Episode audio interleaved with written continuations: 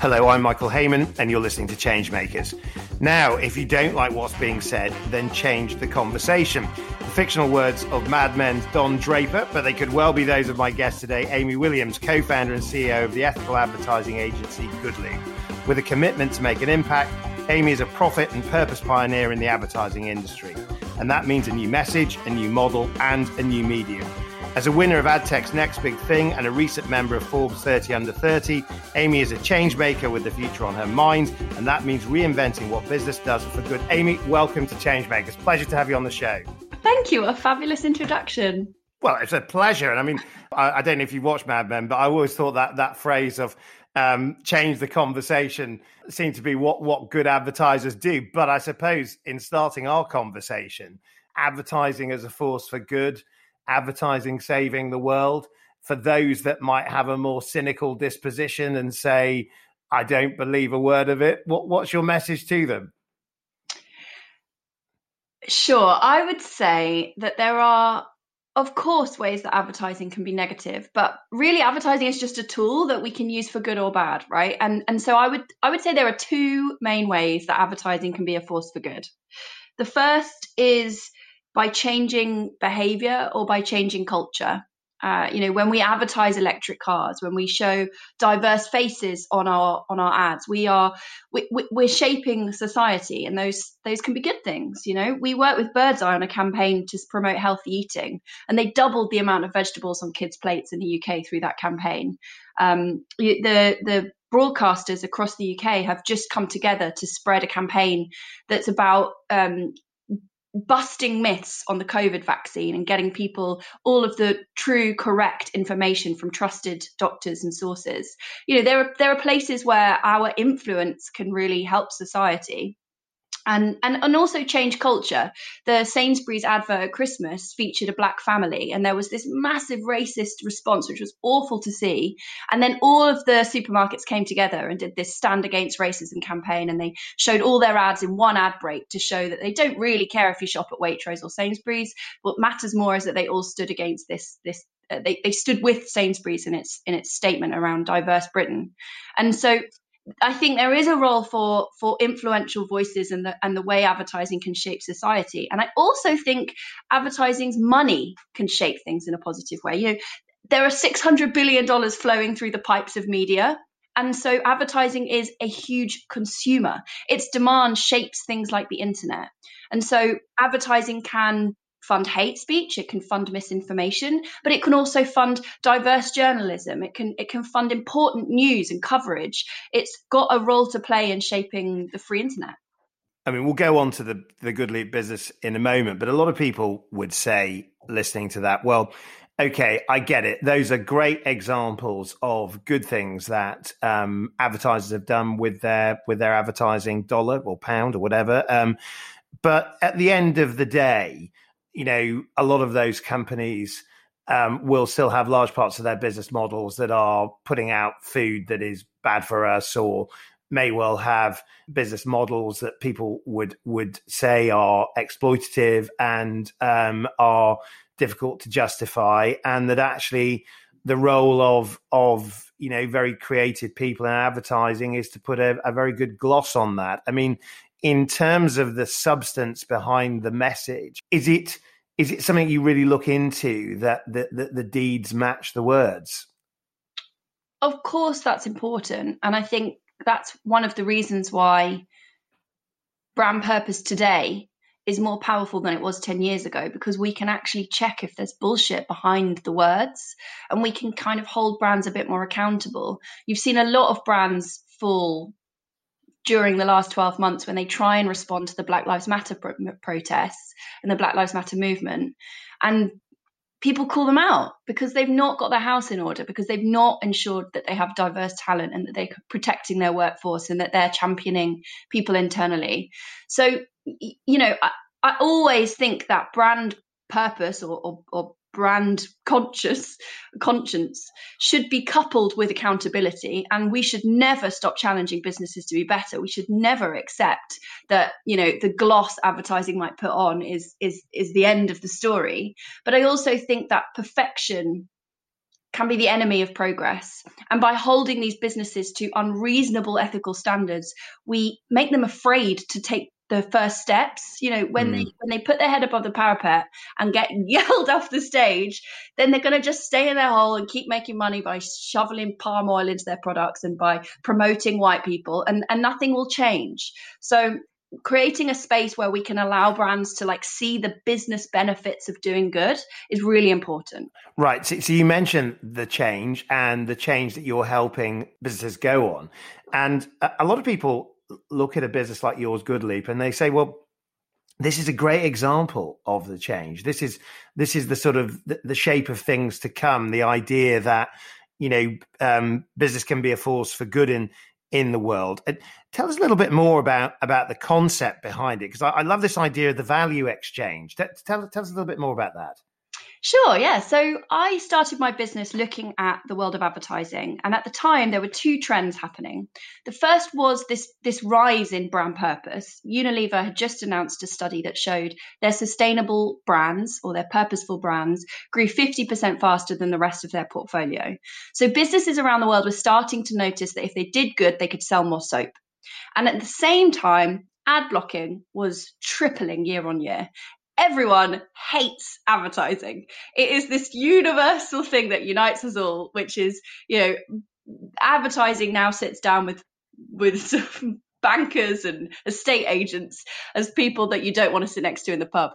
And um and and it felt like I I wanted to create something in this industry that that we could all be proud of, that that brands could lean into, that help them, you know, deliver on all of these purposeful ideals that they'd started to lay out. And so Good-Loop is really about making brands put their money where their mouth is. We distribute their adverts around premium publisher sites like the New York Times, The Economist, Reuters.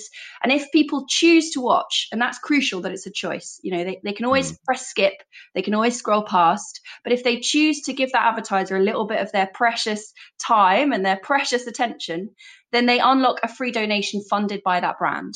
So you get to do good for free simply by giving a few seconds of your day, and the advertiser gets genuinely a better ad experience, and then mm. they hmm. get better ROI. Well, because I think what I found interesting about that was that often people will say purpose and profit are two completely different things, but I think the, the interesting thing about your model is that an advertiser who wants somebody's time actually by doing good things is more likely to get it well, this was when I was doing my research on the business, you know, one of the main drivers of ad blocking isn't that we don't want adverts, it's that we want choice. We want control. You know, I think we are starting to become aware as consumers of the internet, we are starting to become aware how valuable we are. Our eyeballs, our attention, our data, you know, this this this idea that when when an a service is free, you're the product. It started to become quite mainstream. And so we're aware when we're not getting a good value exchange. When ads are being forced on us and when you can't read the bloody article because there's so many ads around it that's a poor value exchange. And so what we're trying to do is reframe that and say your time is valuable so you get to do a little bit of good if you if you engage with this brand. So you've caught the attention of some very large organizations. You've mentioned some and i know and i looked on your website you've got many many others. In terms of the changes that they are having to make themselves to themselves the way that they they I guess evolve their worldview, their business practices. To what degree is a business like Good-Loop involved in culture change as well as communication? I always say we are the the Trojan horse. We're the start of the journey. Like working with us is a really really easy way to start to do some good. Well, you know, we take existing ad creative, we distribute it for them across publishers that we know and trust and validate, and then we donate to the charities on their behalf. So it's a great sort of toe in the water, as it were. Mm. And we have impact investors in the business who Im- invested primarily for that reason because it, it, it's a great way for businesses to see ROI of social impact. You know, we look at to what extent does this ad drive higher engagement rates, but then also how does it drive brand love? How does it build loyalty? How does it make people trust your brand more? We've worked with a lot of brands, especially over COVID, on building trust. And, and we consistently find better results when you use this ethical format. And so what that does is it gives a business case to the company, to the organization that shows we did this ethical thing and here are the results in terms of ROI and business impact. And that ROI can then help to sort of scale the change throughout the rest of the organization. Um, a, a, really lovely example of this, we worked with a fashion brand um, across multiple markets, funding different uh, tree planting and sustainability initiatives. We had a few different charities people could choose to support, and over 60% of our users chose WWF.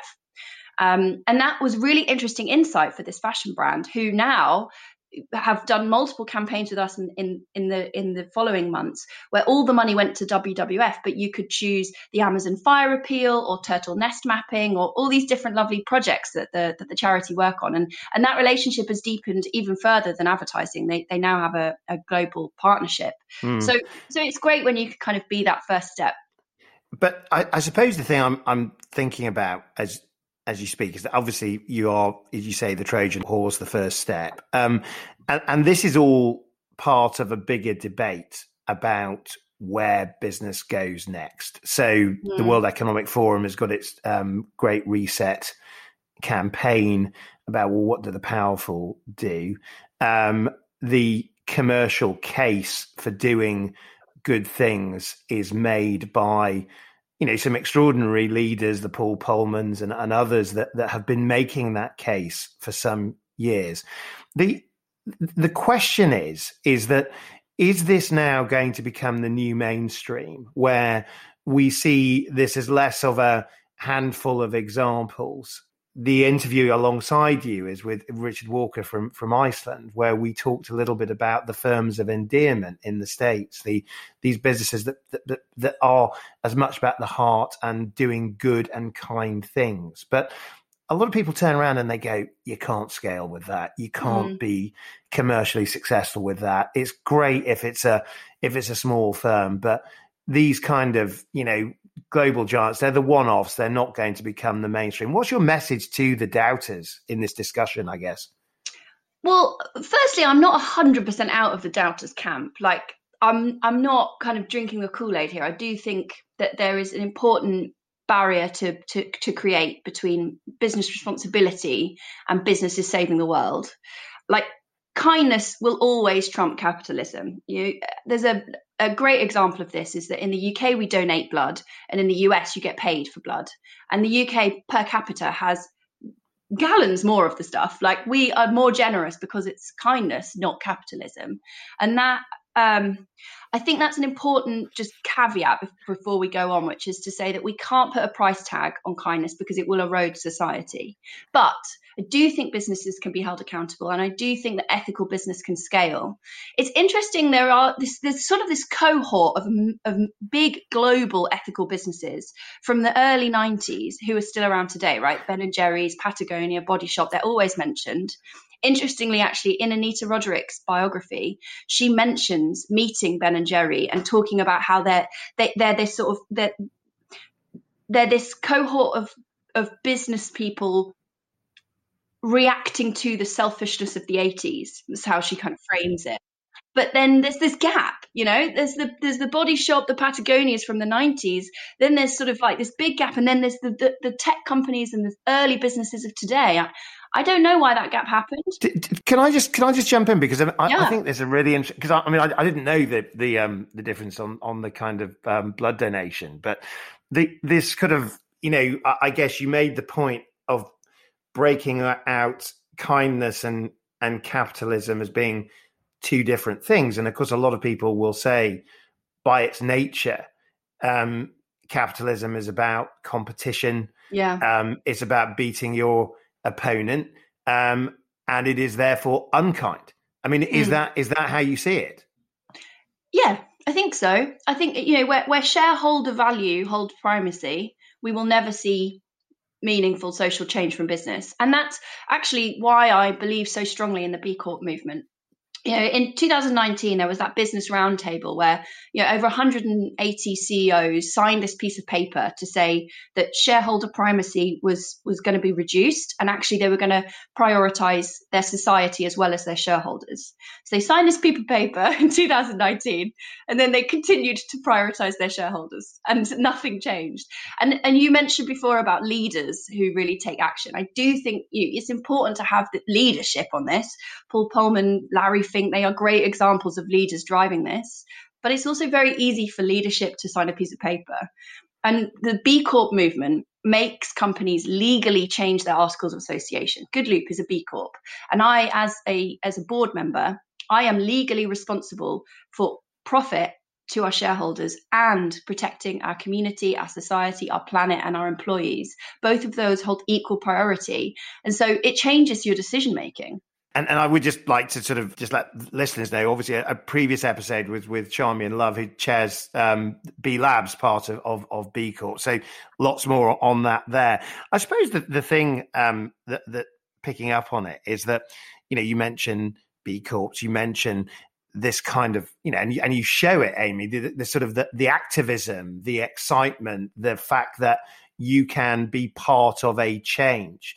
But being part of a change – not as a um, an NGO, back to your sort of food for thought days in Argentina, but actually as an entrepreneur. That actually that, that actually business is the tool to affect the change that you seek. What, what, I'd be interested to know because obviously a lot of this story started um, with with your time um, working on working on the food agenda in, in Argentina, and then th- thinking, actually, I don't I don't want to do this with an established advertising agency. I could do I could do stuff on my own talk about unleashing the entrepreneur. That, that, that I think a lot of people are interested in, in terms of the entrepreneur of change maker. unleashing the entrepreneur. I love that. Um, it, yeah, I wouldn't say it was an unleashing. It was more a very cautious crawling.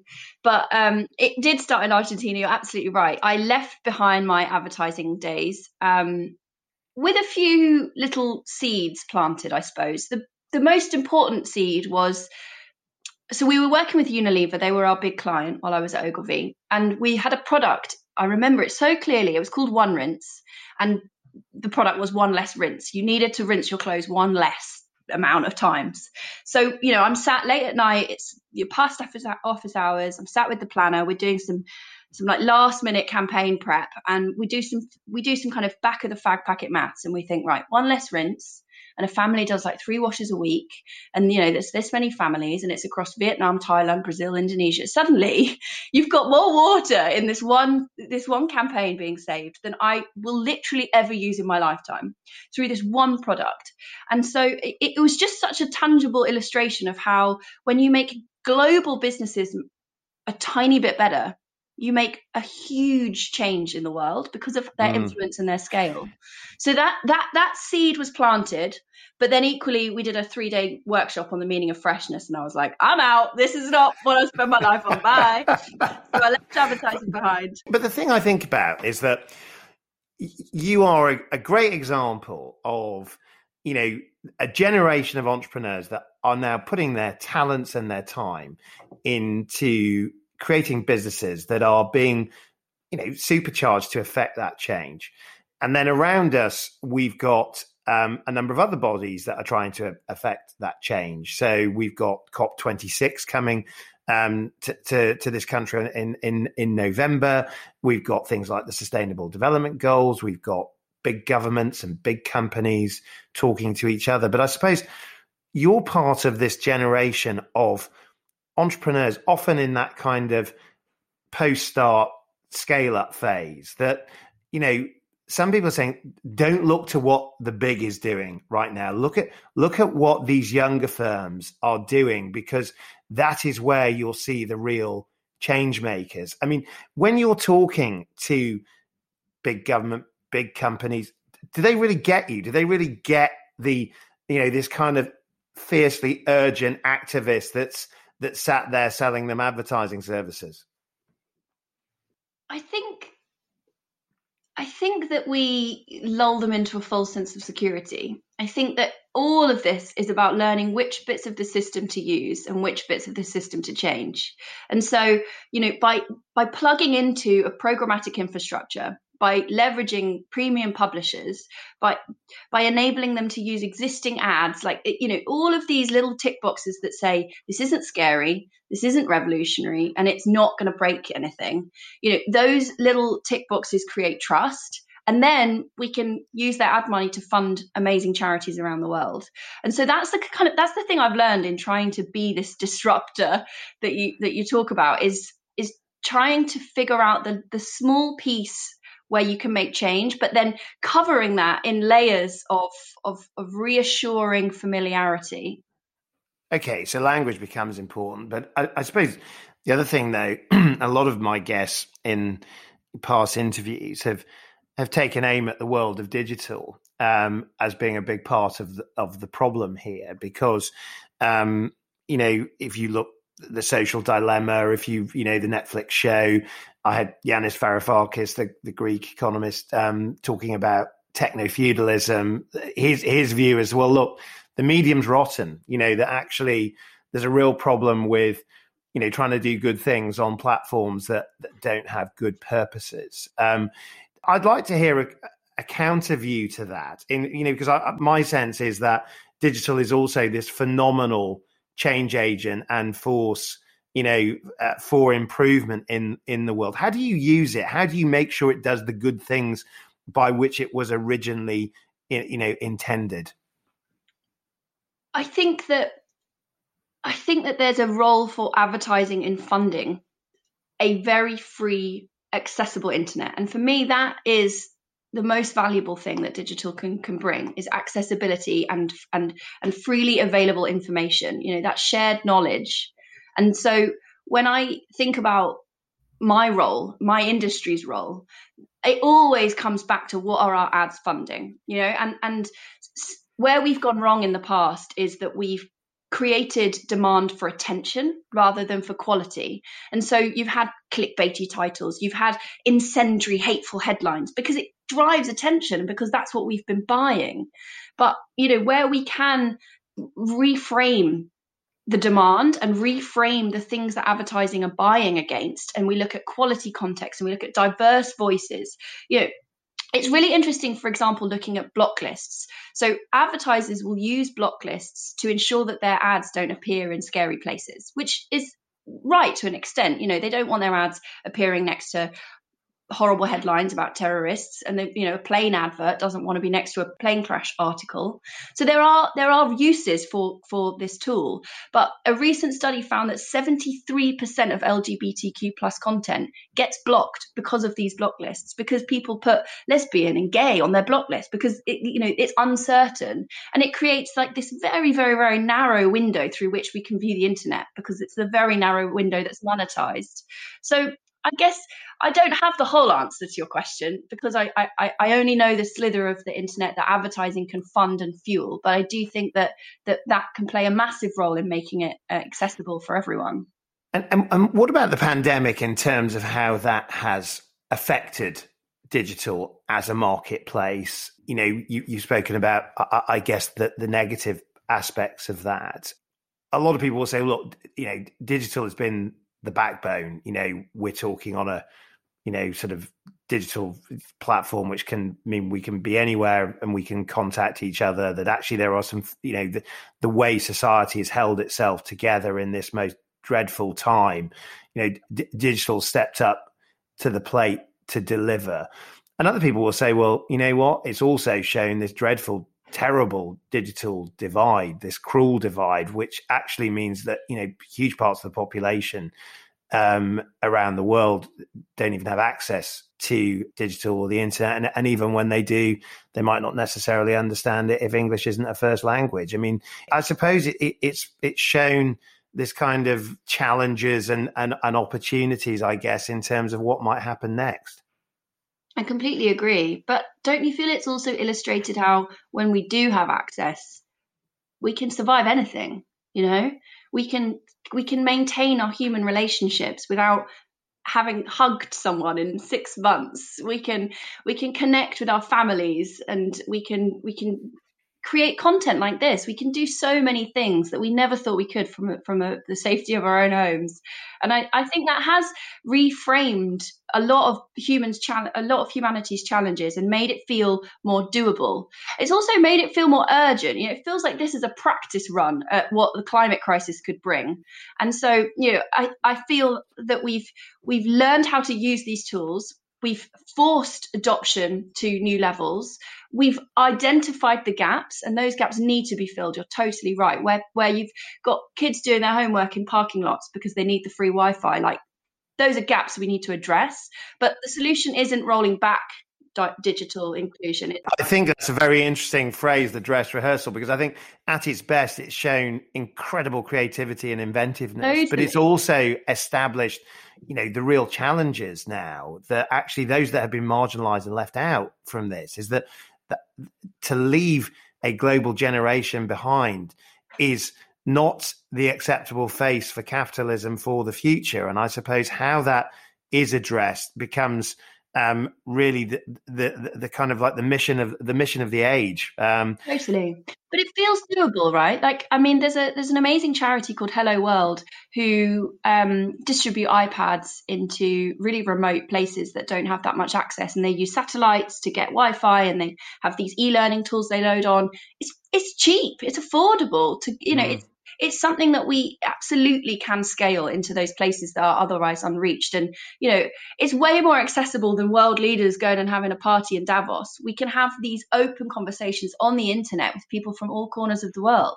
Well, I, I think you're right. And, and I think you know, to add to that, the, the, speed of digital is also one of the most exciting parts about it. I interviewed a um, a professor of Latin American um, culture from the states, and she was making the point that you know, if we were having this debate a couple of years ago, then actually the, the issue of speech would be a major uh, and language would be a major one. But but uh, increasingly, what's happening is that technology is is is removing that as an issue because if you can understand each other, and she was talking about the rise of Spanglish in the states as being a you know much criticized things, but that is actually what the internet does. It takes the way that people communicate and, ma- and makes it real. And I thought it was a really interesting perspective mm. about where technology can do very, very good things. Now, mm. I just want to, I'm, I'm, conscious of our time. Um, but uh, you, have obviously, you know, done a huge amount, and and reading your story has been a, a joy, genuinely a joy. But I, I read a, a, very interesting piece um, that you contributed to about leadership, and you you said that um, your goal um, was to work to make yourself obsolete. That was the that was your management style. And and I and I thought, you know, first of all, I thought, is the world ready for an obsolete Amy? But then I thought, you know, are there lots of leaders that are sat around thinking, hmm, that could be quite a nice idea? yeah, you've revealed my inherent laziness.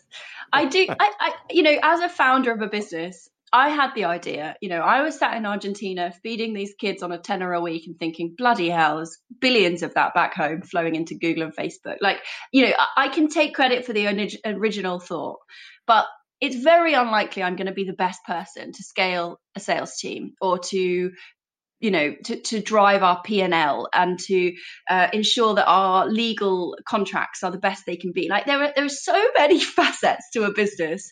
And one of the things i've realized is that the best kind of founder and the best kind of early stage business leader is a humble one who can acknowledge their own blind spots and i have built an amazing team around me. You know i've got such a kick-ass sales force and i've got like this amazing group of leaders that that that drive the business forward with me. And it's it's honestly i remember the first time i went on holiday and i didn't feel like the company was going to stop while i went away and it was like it was like spinning a spinning a plate and then letting go and watching it spin and and being like oh my god it's bigger than me oh my god it's bigger than me like that moment is so wonderful and and it's it's it's great to kind of drive that forward. I can imagine, but presumably it allows you to spend time on on on things around the business as well that could be important to it. I mean, I, I, just just a last point. I mean, we, we didn't speak about the you know, if you don't like what's being said, change the conversation, which I mentioned at, at, the very beginning. That that that conversation